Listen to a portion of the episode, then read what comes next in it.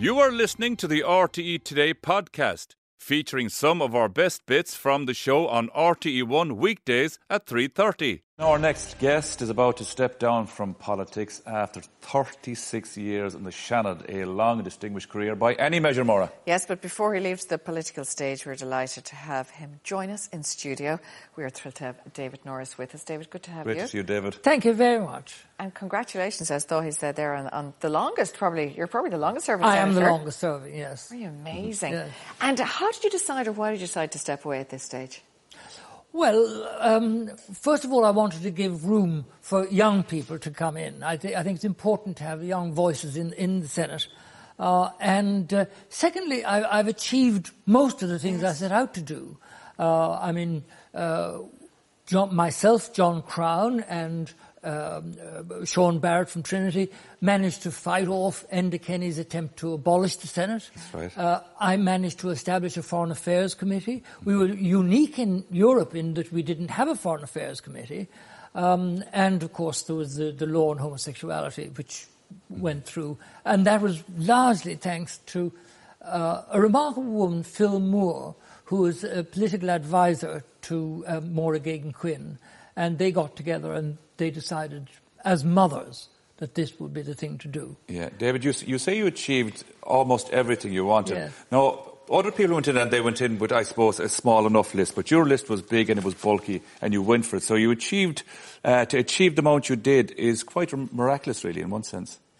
Yes, well, I mean, I was determined. I mean, I, I was motivated. I always used to say to my students in, in Trinity, you know, if, if they were pushed into dentistry by their fathers Yeah. who wanted them to make lots of money and so on, but they really wanted to do music, I said, motivation is the important thing. You'll, you'll be disillusioned and unhappy if you don't follow your instinct. Uh, and I think that is true. Yeah, it is. Uh, you did follow your instinct, but you started a very different life, not in this country. You were born in Africa. I was, but we came home on the SS Copacabana uh, through the U-boat invested seas, and my brother remembers the sound of the ack guns, the shells landing on the deck uh, of, of the, um, uh, uh, the, the the ship. Um, but we came back, and I spent my first year in my grandfather's house in County Laois, uh, which I love. I'm very patriotic about Laois and Yeah. my roots. Yeah, it's still my your group. Mac Giolla Phádraig roots. Oh, my- oh you're group. Oh, yeah. On the bar. Yeah, we're very proud of that. They're the only Fitzes that are not Norman. My God. Yes. And we have a little society, the Fitzpatrick Clan Society, uh, which is terrific, and I go to all their meetings. Yeah. Thoroughbreds. Thoroughbreds, definitely, yes. Oh my goodness! what age were you when you left Africa? What part of Africa? I was you six in? months. Six. So you were a baby. Six months old. I was a baby. there. I don't Yeah. remember anything about it at all. Um, my brother did, but I, I, I didn't. Because your dad was an engineer, was he not? In the Yes, he was. Yeah, in the Belgian he, Congo. he was the uh, chief engineer of Lever Brothers, Mm-hmm. and he was in charge of war production for the Allies in Central Africa, Mm-hmm. and he got a knighthood for that. He got he was. Unlike me, I'm an SRC, a state-registered coward. My father was a professional war hero. He got a Marine VC in the First World War and a knighthood in the Second. My God. goodness. So, where did you go to primary school then, David? I went to a lovely little school uh, round the corner from us in Ballsbridge, Yeah. um, in Sandymount actually it was, Mrs. Newman. And I remember we, we had this powdered paint and we used to have to mix it all up, uh, you know, in- with water and everything else. And we got it all over ourselves, We made a most glorious mess. Yeah. Yeah, that was lovely. Uh, Your mo- I know you were very close to your mom because when you came back, you were Yeah. raised by your mom, but also extended family, as you were saying there. You're Yes, close to all of them. my this. aunt in particular, who Yeah. I absolutely adored. Um, and my mother was a very talented woman. I mean, she was, she, she was a very fine painter. Yeah. I have several of her pictures at home, uh, and uh, they're very, very professional. Yeah. As, as you rambled through secondary school then, David, what was in your mind to go on to do? Did you want to go studying or did you have a profession in mind at the Well, time? Well, I didn't actually. I never thought about it really.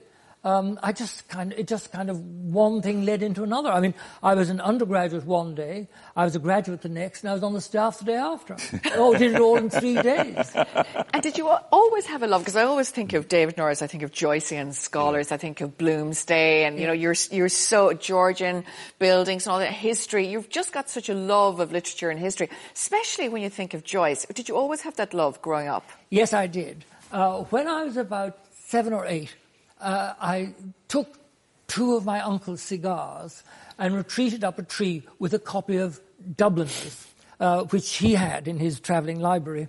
And um, uh, the cigars were a great success, but I thought, this fellow Joyce hasn't the slightest idea how to tell a story.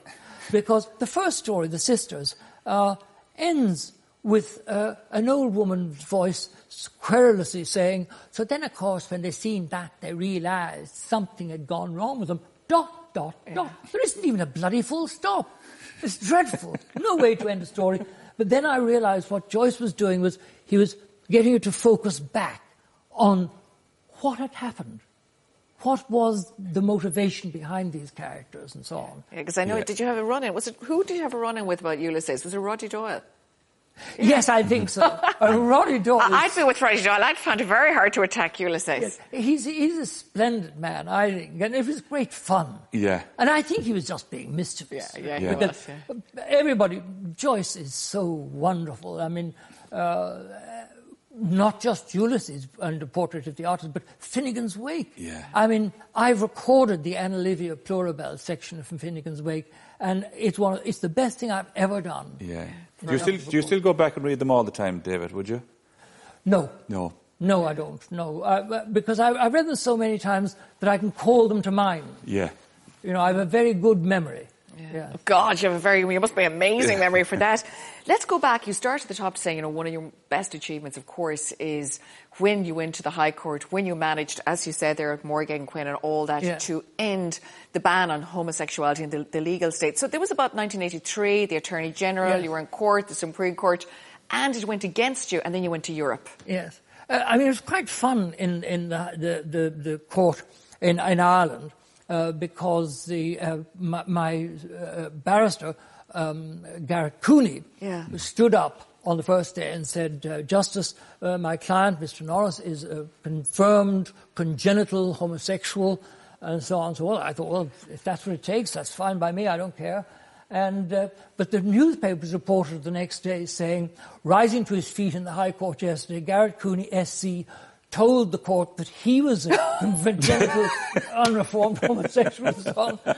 And Garrett went absolutely crackers and demanded a retraction. So yeah. the next day, the headline was, I am not a homosexual, says Cooney. And everybody over the breakfast marmalade and toast was saying, mm, well, mm, his eyes are very close together anyway. yeah. it, it, was a huge fight at the time, though, David. Yeah.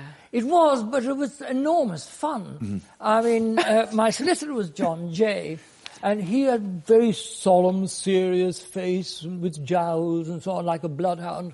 And he was sending me down notes. And everybody thought the notes were legal points. They weren't. They were violently obscene caricatures of the judges. That's great to share that with us now. Yeah. But when you, although you say it was great fun and you went along and all this, it was a difficult, you know, 10 years before the law was actually repealed then. Yes, but that was quite a good thing because the Minister for Justice at the time was Ray Burke. Mm-hmm. Yeah. And I don't think we would have got the reforms that were necessary. Yes. Um, that is fine. Take your time. Take your time. Yeah. But while it was going through, I suppose it was that long battle and very difficult. And, you know, you talk now, it's the most normal thing in the world for, you know, gay marriage. It's almost like we've had it all the time. Yeah. But it wasn't then. It, it was an illegal act. Oh, absolutely. Yes. Which is astonishing. Young yes. people don't believe they, it. That's what I mean. They, they say, well, you're talking nonsense. Yes. And 30 years ago. Yeah. It is. David, before that, can you just describe to people, say young people and people who don't know, what was it like to be gay in Ireland that time? Well, I think it affected other people more than it affected me. Mm-hmm. Uh, because I was quite sure that I, it was perfectly natural for mm-hmm. me uh, to be gay and so on. Um, but for people, particularly people in, in the countryside, yeah. in rural areas of Ireland, where everybody knows everybody else's business and so on. I think it must have been extremely difficult. Mm-hmm. Yeah, yeah, you can imagine.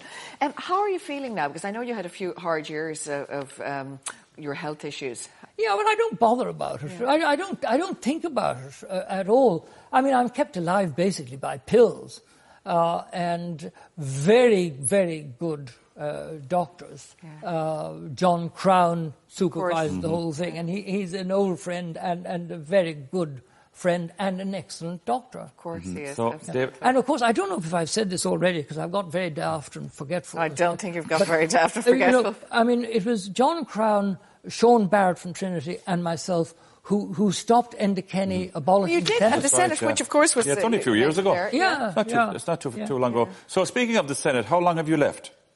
How many more? How many Well, days? I'm, going, I'm resigning formally on the 22nd of January. yeah. So what you going to do then? Well, I don't know. That remains to be seen. I mean, I will. I have the most wonderful PA, stroke secretary, stroke everything else, Miriam Gordon Smith, mm-hmm. and she is just such a joy to work with. We're, we're very good friends as mm-hmm. well as everything else, and I shall meet with her once a week and review the correspondence if there is any. I'm Oh, sure there I'm will sure be. there will be. Well, I hope there won't be too much. What about spending a little time overseas? I know you're a fan of Cyprus. Yes, I love Cyprus, and I, I, I have a, a beautiful house in Cyprus, which I've completely remodeled and so on. And uh, and I have a lovely three-legged cat.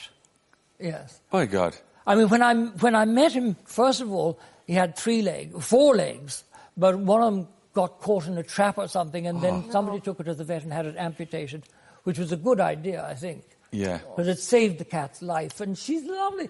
And she knows when I'm coming.